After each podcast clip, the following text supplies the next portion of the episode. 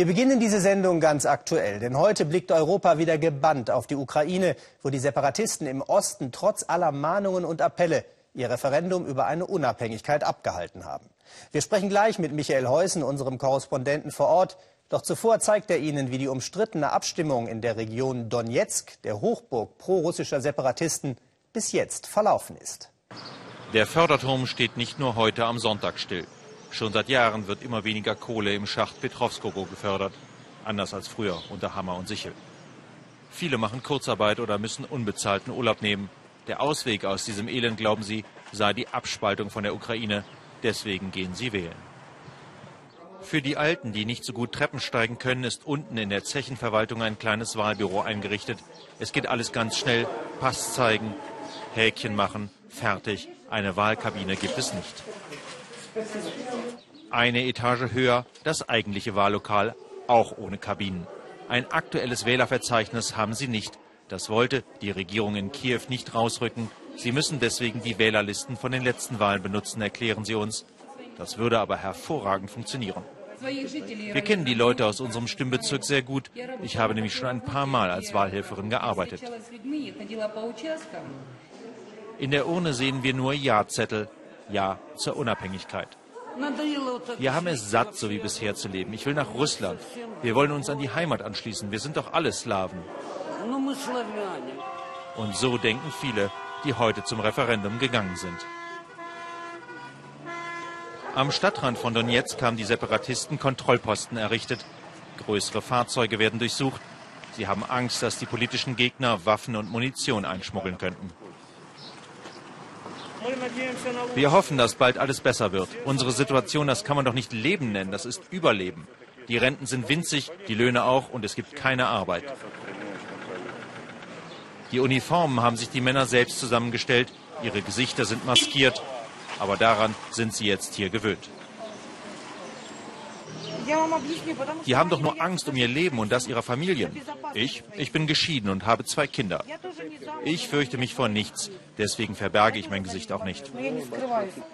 Angst hatten aber andere. Wer nicht für die Unabhängigkeit stimmen wollte, der blieb heute besser zu Hause.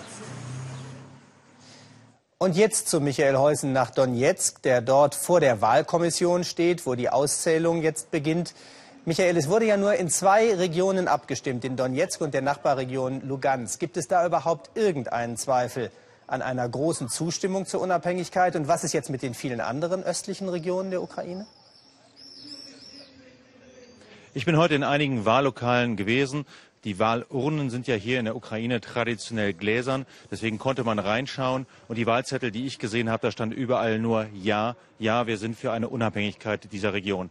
Insofern kann man davon ausgehen, dass das Ergebnis heute sehr, sehr eindeutig sein wird. Zur Wahlbeteiligung kann ich nichts Genaues sagen. Die Zahlen, die hier veröffentlicht werden von der Wahlkommission der Separatisten, die sagen, dass mehr als 50 Prozent schon zum Mittag abgestimmt hätten. Das deutet also darauf hin auf eine sehr hohe Wahlbeteiligung, jedenfalls nach dem, was uns gesagt wird. Aber schon im Vorfeld wurde gesagt, es sei ihnen eigentlich egal, wie hoch die Wahlbeteiligung sei. Man werde das Ergebnis auf jeden Fall anerkennen. Was bedeutet das nun für die anderen Regionen? Es ist schwierig zu sagen. Die Nachbarregion Dnipropetrovsk beispielsweise, dort gab es überhaupt keine Bestrebungen. Dort ist nach wie vor die Kiewer Regierung an der Macht und will diese Macht auch äh, verteidigen.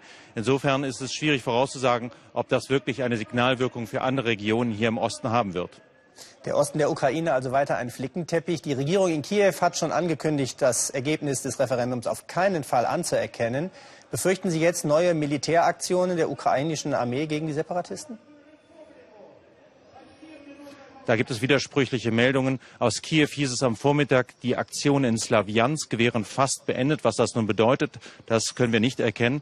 Und es gibt auch beunruhigende Meldungen, dass aus der Nachbarprovinz eine Art Privatarmee mit zwei Bataillonen, das wären rund 600 Mann hier auf dem Weg nach Donetsk sein sollen. Wir haben heute ja die Straßensperren gesehen. Also ob das jetzt weitere Unruhen für diese Nacht bedeutet, das möchte ich jetzt nicht hoffen.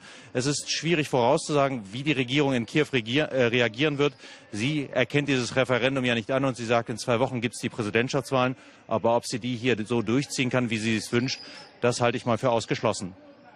Michael Heusen, vielen Dank für diese Einschätzungen nach Donetsk.